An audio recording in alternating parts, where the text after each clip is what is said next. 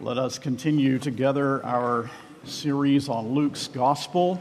We're in the 11th chapter, looking at Luke's version of the Lord's Prayer, which took place in a different place, locale, and time than where it is found in the Sermon on the Mount. The Lord Jesus taught these things many times, we can believe and assume, and that was certainly the case with the Lord's Prayer. Now, we have looked at the glorious introduction, Our Father who art in heaven, and last week we looked at that very probing first petition, Hallowed be thy name. And we look at the second petition this morning. I have already told you why I'm reading the Lord's Prayer in the authorized version in Luke 11 for textual reasons, but if anyone has questions about that, I would be happy to elucidate uh, further. Will you pray with me? Our Father and our God, we now would submit our hearts and consciences to the Word, to your sovereign Word spoken to us by divine inspiration that is without error in the whole and in the part. We cannot be God centered in the second place. You must be first in all things. We are here this morning because you have said to us, Forsake not the assembling of yourselves together, which is the habit of some. We are here this morning because thou art worthy of greater praise than we are able to give. But we are also here to meet you in Holy Scripture, to hear Christ Himself speak His word to us, because when the word is truly preached, Christ is ultimately the preacher opening hearts, judging motives, sifting consciences, showing us the purity of your law, but ultimately showing us himself as the Redeemer of his people. And we ask that this morning we, your people, will meet with our Savior, the risen Christ, through the powerful work of the Holy Spirit. And also ask that those who are here this morning who are strangers to grace, who do not know you, would find their hearts strangely opened by the sovereignty of God, granted saving faith, so that they may embrace Jesus Christ freely offered in the gospel. And as we turn to this petition this morning, we ask that it may penetrate our hearts, instruct our minds, and help us to have new affections so that we never come and simply hear, walk away, and think no more, but that we will continually apply these truths to our hearts and to our lives. That the cumulative effect may be that you are granting persevering grace to your people whom you have promised to preserve in Christ Jesus our Lord, who died for our sins and rose from the dead and these things we pray before opening your word in the name of our Savior, Jesus Christ. Amen. Will you now stand for the reading of God's word? Chapter 11 of Luke, beginning at verse 1. This is the word of God. And it came to pass that as he was praying in a certain place, when he ceased, one of his disciples said unto him, Lord, Teach us to pray, as John also taught his disciples. And he said unto them, When ye pray, say, Our Father, which art in heaven, hallowed be thy name. Thy kingdom come, thy will be done, as in heaven, so in earth. Give us day by day our daily bread, and forgive us our sins, for we also forgive every one that is indebted to us and lead us not into temptation, but deliver us from evil. The word of the Lord, please be seated.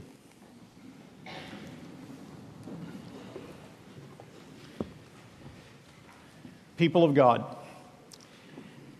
as we are challenged by this prayer to pray, I wonder if perhaps we would pray more and with greater passion and energy if we realized that this is the chief place in which our individual souls can do battle with Satan's kingdom. do we realize that on our knees is the place where we can do battle for the kingdom of God and against the kingdom of Satan. And these petitions relate to one another. One follows another like a descending brook.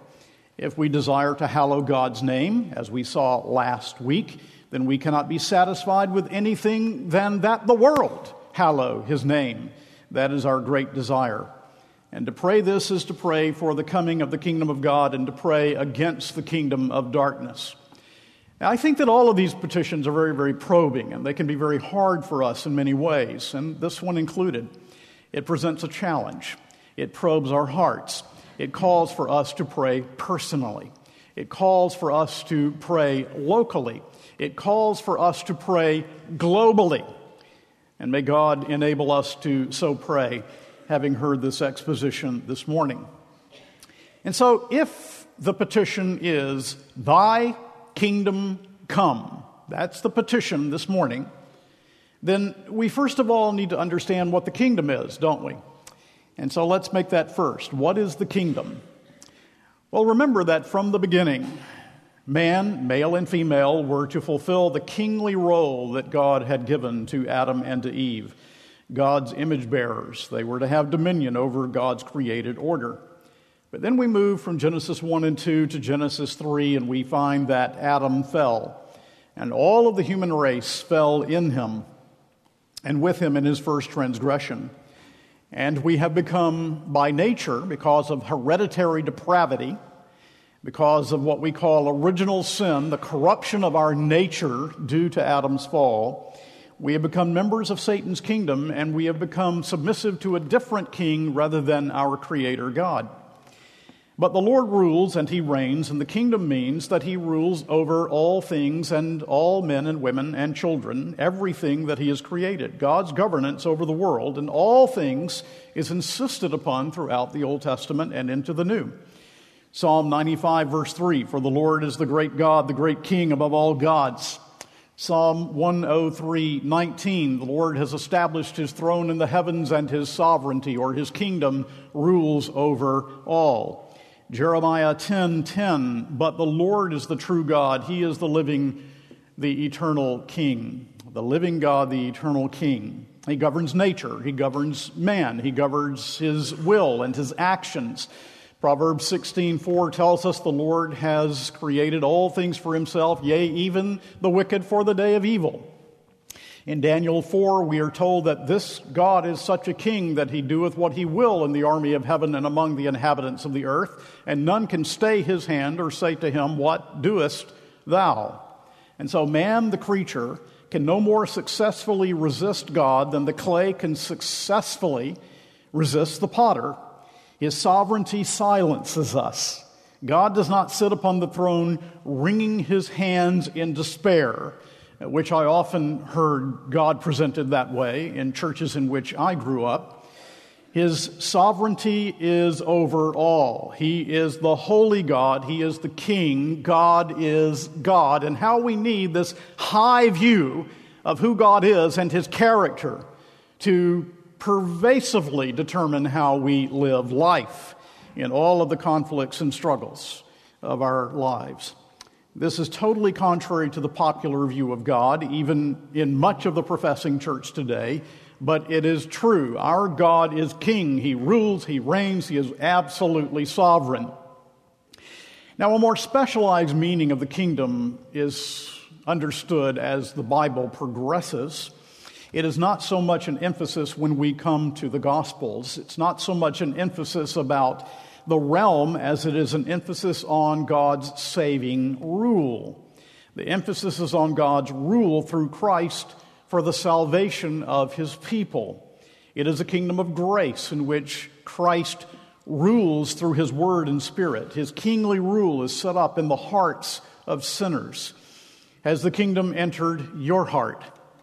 Have you entered the kingdom by the new birth? Have you believed in Jesus the King for your salvation? Do you now participate in grace militant that leads to grace triumphant? But as we come to the Gospels and to the epistles, we also find that the kingdom of God is present as well as coming. Jesus says in Luke 11, If I cast out demons by the finger of God, you know the kingdom of God has come upon you. And so the coming of Jesus is the coming of the kingdom, and it is already a present reality. But it is also not yet. It is coming and it is future. And this informs us on the deepest level as we pray this prayer Thy kingdom come. We see a world at war with righteousness. And the godly heart cries out, How long? How long, Lord, will your name be trounced in this world? How long will you allow and permit men to be rebellious against you? How long will your church be persecuted in the world? How long? And the kingdom of Antichrist and the kingdom of Christ are in conflict, and the Lord comes to us saying, When you pray, you pray to a Father who is in heaven. He's a king. And you pray with God's glory uppermost, and you pray with assurance and certainty that in the knowledge that God's kingdom will prevail, you get upon your knees and you pour out your prayers and you pray for the consummation of God's kingdom, his total destruction of Antichrist, total destruction of the demonic powers and with the unshakable trust, Lord, complete this work of building your kingdom on the ruins of Satan's kingdom. Now, that's what this petition, Thy Kingdom Come, is inspiring us to do. And this is the attitude with which we should be on our knees before the Lord. So that's what we mean by kingdom. He rules, He reigns, He's sovereign, He has established His throne in the heavens. There is nothing in this world that is not under his sovereign purview, but also he has established his gracious reign in the hearts of his people, and he has promised that he will grow, expand, and lead this kingdom all the way to consummation. Thy kingdom come. That's what we mean by kingdom. So the next question should be the second point for what do we pray when we pray, Thy kingdom come? May we be more specific? Well, yes, we can. We pray several things when we pray, Thy kingdom come. Uh, first of all, we are praying for conflict and peace. Both, you say? Well, yes. Genesis 3:15 and I will put enmity between thee and the woman and between thy seed and her seed it shall bruise thy head and thou shalt bruise his heel. That verse among other things teaches us that history is the conflict between Christ and antichrist between the kingdom of light and the kingdom of darkness, between God's truth and Satan's lie. And so the whole of history is a conflict. It is a conflict between impiety, slavery, darkness, ignorance, pollution, and misery on the one hand, and holiness, freedom, light, truth, cleanness, and hope on the other. It is a conflict that has sent many a Christian to the flames or into the arena. And that means that young people, you might be ostracized for your faith by your peers, for upholding the kingdom of God, uh, for acknowledging the Lord Jesus Christ. You know, this morning, this morning, uh, Bob Macy, as he was teaching on the martyrdom of, uh, of Polycarp and Perpetua in the early church, Something that came to my mind was this. Uh, Pastor McDonald and uh, our intern Adam, Adam McNeil and a couple of our elders spent yesterday in a presbytery meeting.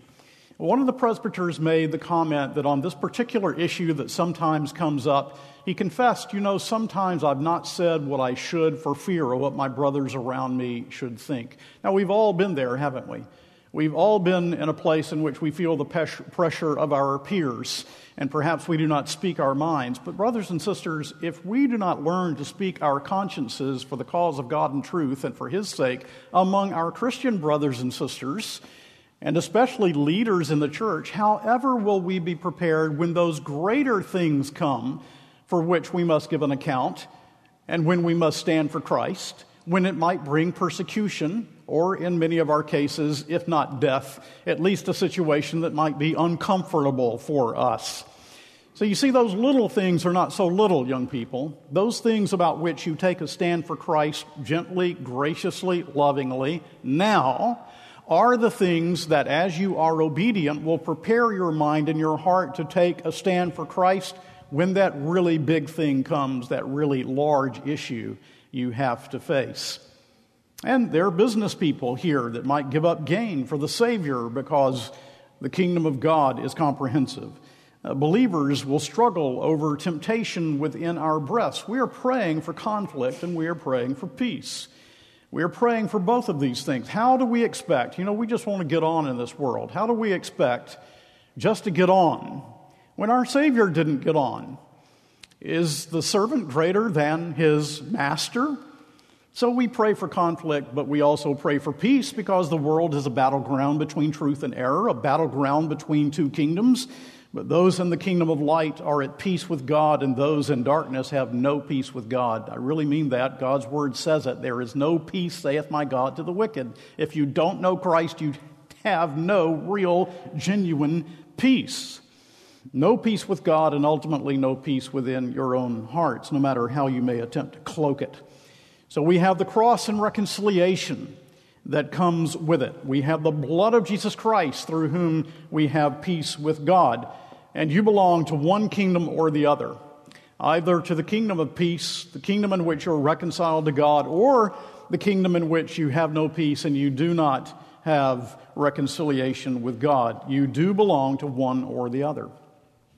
So we're praying for conflict and peace. But what else are we praying for? Well, we're praying for the growth of God's saving reign in our own hearts as Christians.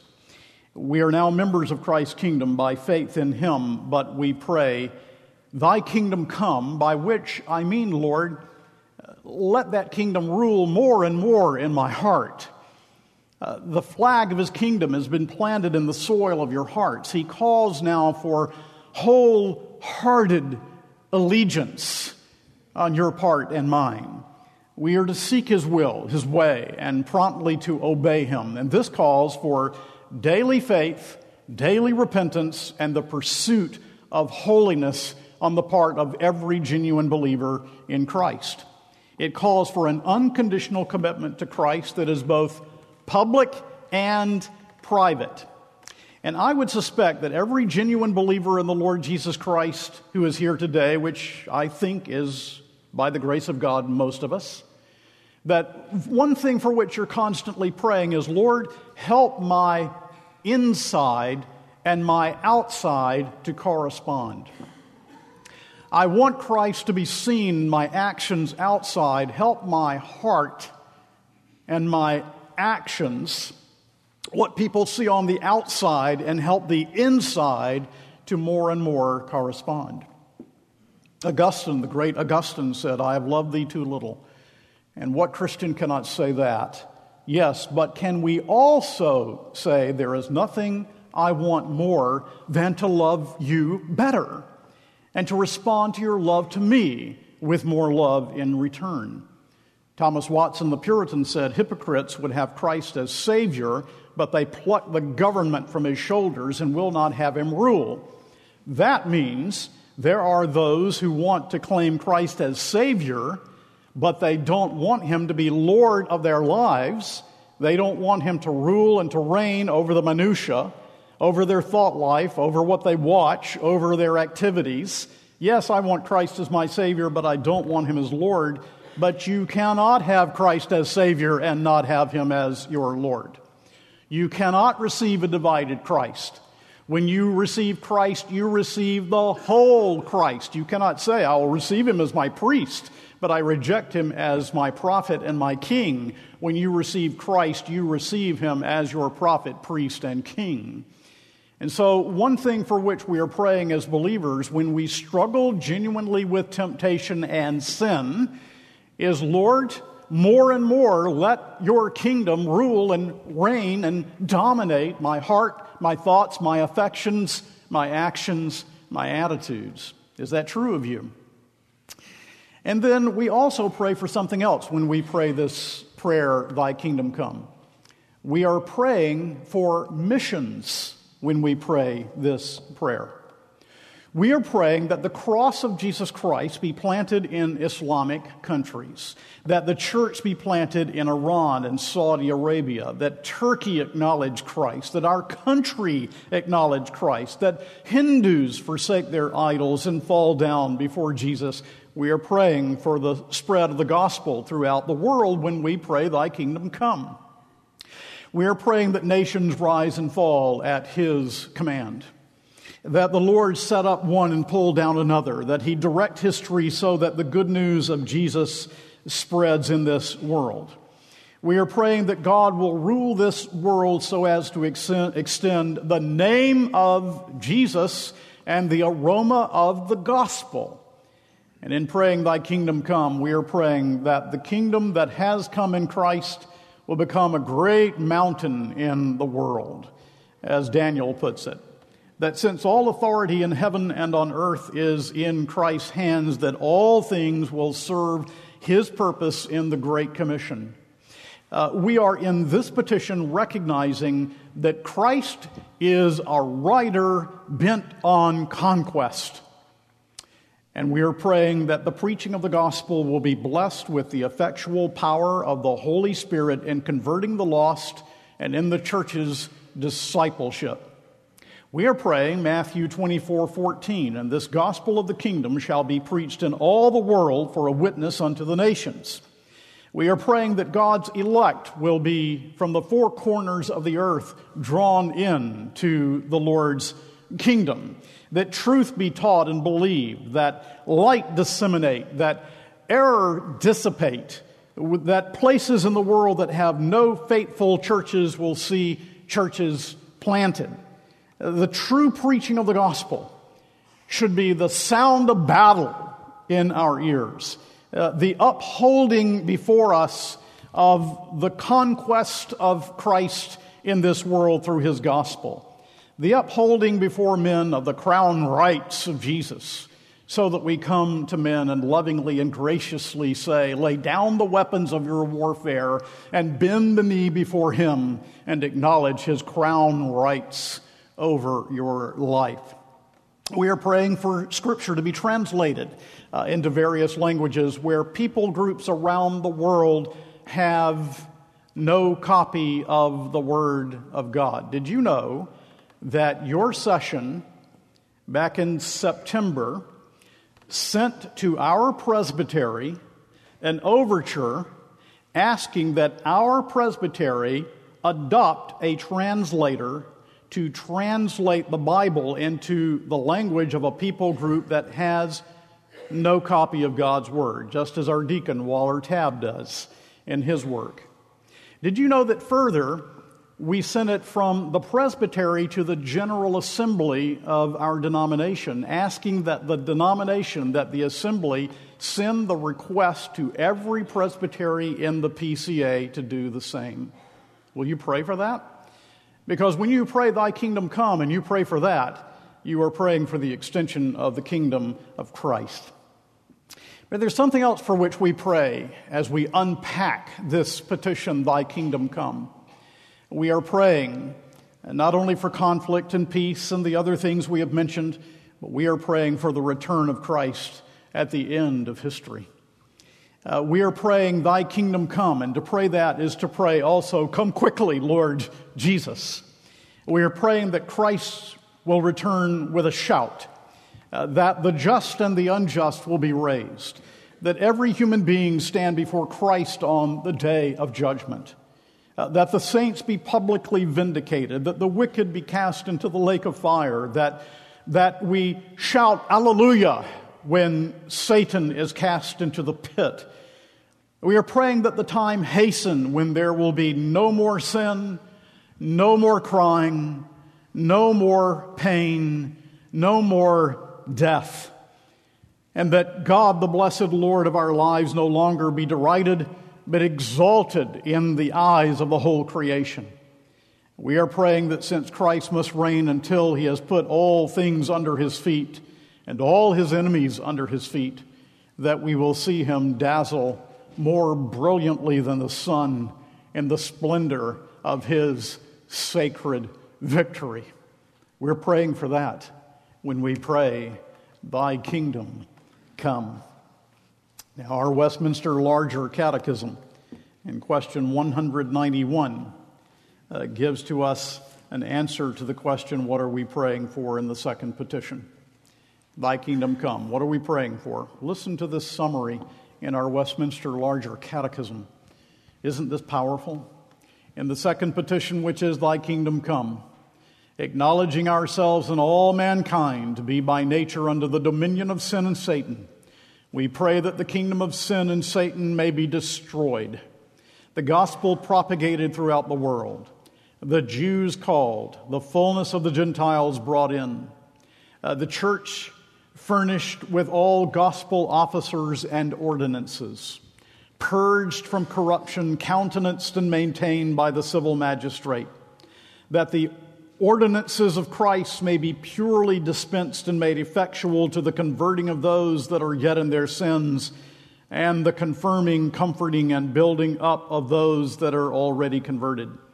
That Christ would rule in our hearts here and hasten the time of his second coming and our reigning with him forever, and that he would be pleased so to exercise the kingdom of his power in all the world as may best conduce to these ends. I find that incredibly powerful to my soul. So, that's what kingdom means. Uh, these things are those things for which we pray when we pray, Thy kingdom come. As you saw from the catechism, we could have preached many, many sermons unpacking the meaning of Thy kingdom come. But let's go to the next and final point, and that is how do we use all of this? How do we use all of this? Many, many things to say. I hope that you will go home and think about ways in which you can make use of this sermon and these truths. But let me give you two or three things. Uh, first of all, I just ask the question Are we praying, am I praying, are you praying intelligently and passionately? Yes, am I praying with a mind that is filled with an understanding of these things, but also the effectual, fervent prayer of a righteous man availeth much? God wants to see our soul in our prayer lives. There should be heart behind our prayers. So, is this not praying also when we pray, Thy kingdom come, that God's name be hallowed?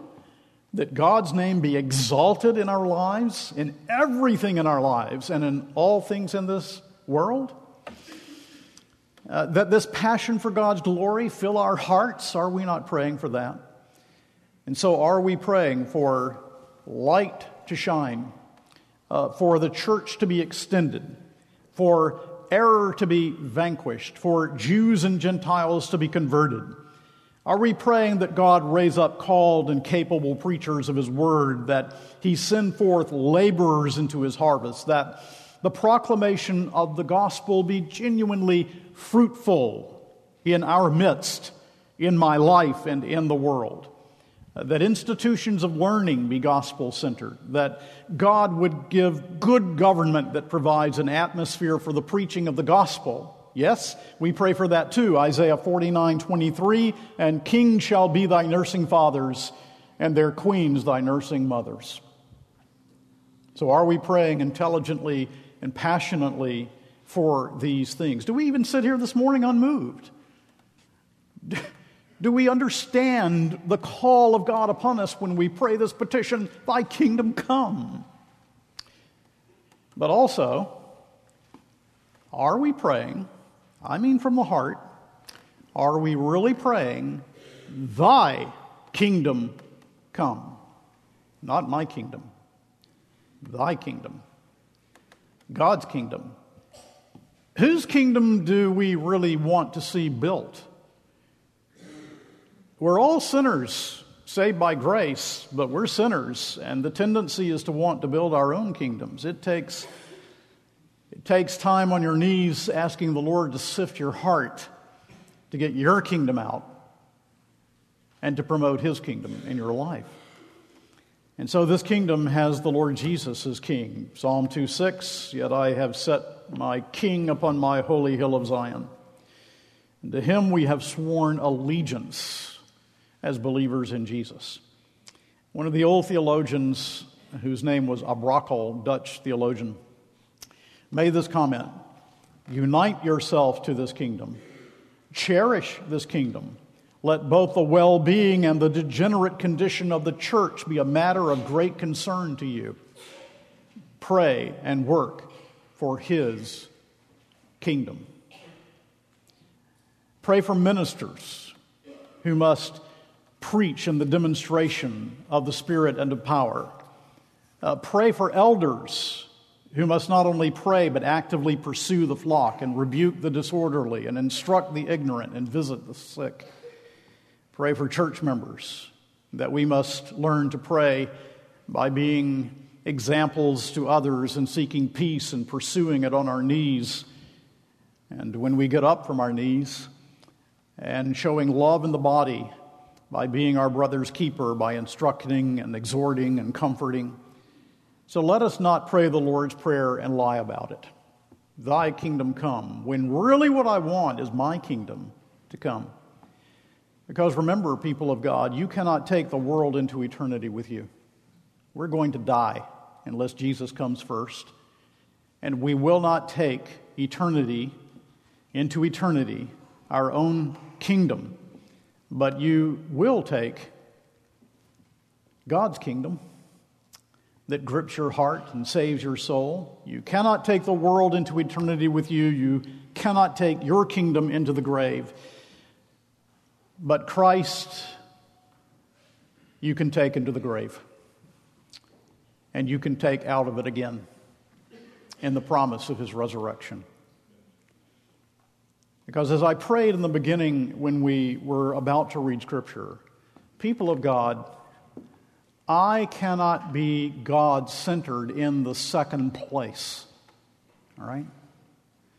You cannot be God centered in the second place. If you're God centered, then He has first place. That's the longing of your heart. That's what you're praying. Thy kingdom come within my own heart and soul. But I'm sure there are some here today, and you do not know the Lord Jesus Christ, the lovely Savior of sinners. And I say to you, there is no safety without this king, king and without his kingdom. We mock God by taking this petition to our lips vainly. And in Colossians chapter 1, verses 12 through 14, the Apostle Paul basically says to us, you are either in the kingdom of darkness or you are in the kingdom of God's own dear Son. God's people have been translated from the kingdom of darkness into the kingdom of his own dear Son. You are either in this kingdom or that kingdom, in Satan's kingdom or Christ's kingdom. You cannot be in both, nor can you straddle the fence. You're in one kingdom or the other way, way back in our Scottish Presbyterian ancestry, because no matter what your background may be, uh, we all are indebted to these spiritual forefathers, especially there. And there was a man whose name was John Welch. Now, this was a time in which there was the restoration of Charles II, who was attempting to build his own kingdom at the expense of Christ's kingdom and he was severely persecuting the Covenanters, the Scottish Presbyterians. They were fined, their, their homes were ruined, uh, they were, they were uh, hung, they were beheaded. Uh, it's a time in Scotland called the Killing Times. Uh, and some of the great Scottish theologians were ministering during that time in Scottish Presbyterian history. There were martyrs, both men and women, uh, men like Hugh McKail, women like Margaret Wilson, uh, that died for their faith.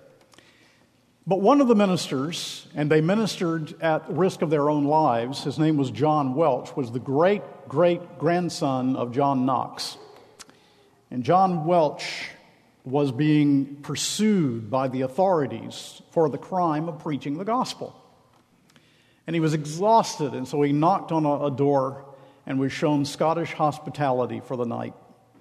When he went in, the gentleman uh, took John Welch, put him by the fire, gave him some food, but then he began to say, You know, we're after that John Welch. He didn't know John Welch was the person to whom he was speaking.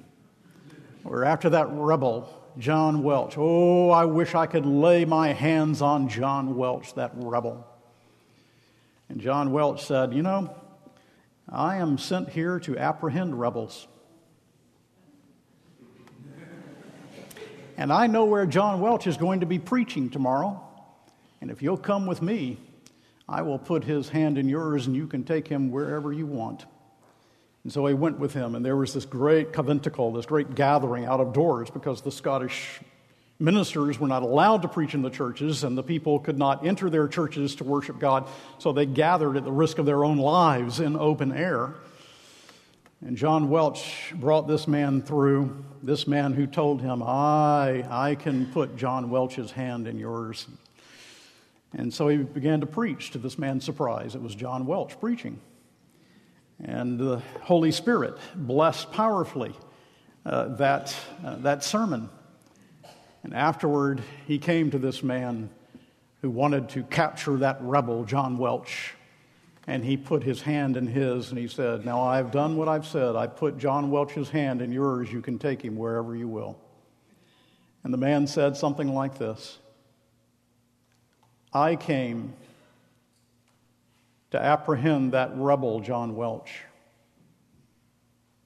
But this rebel has been apprehended by the gospel.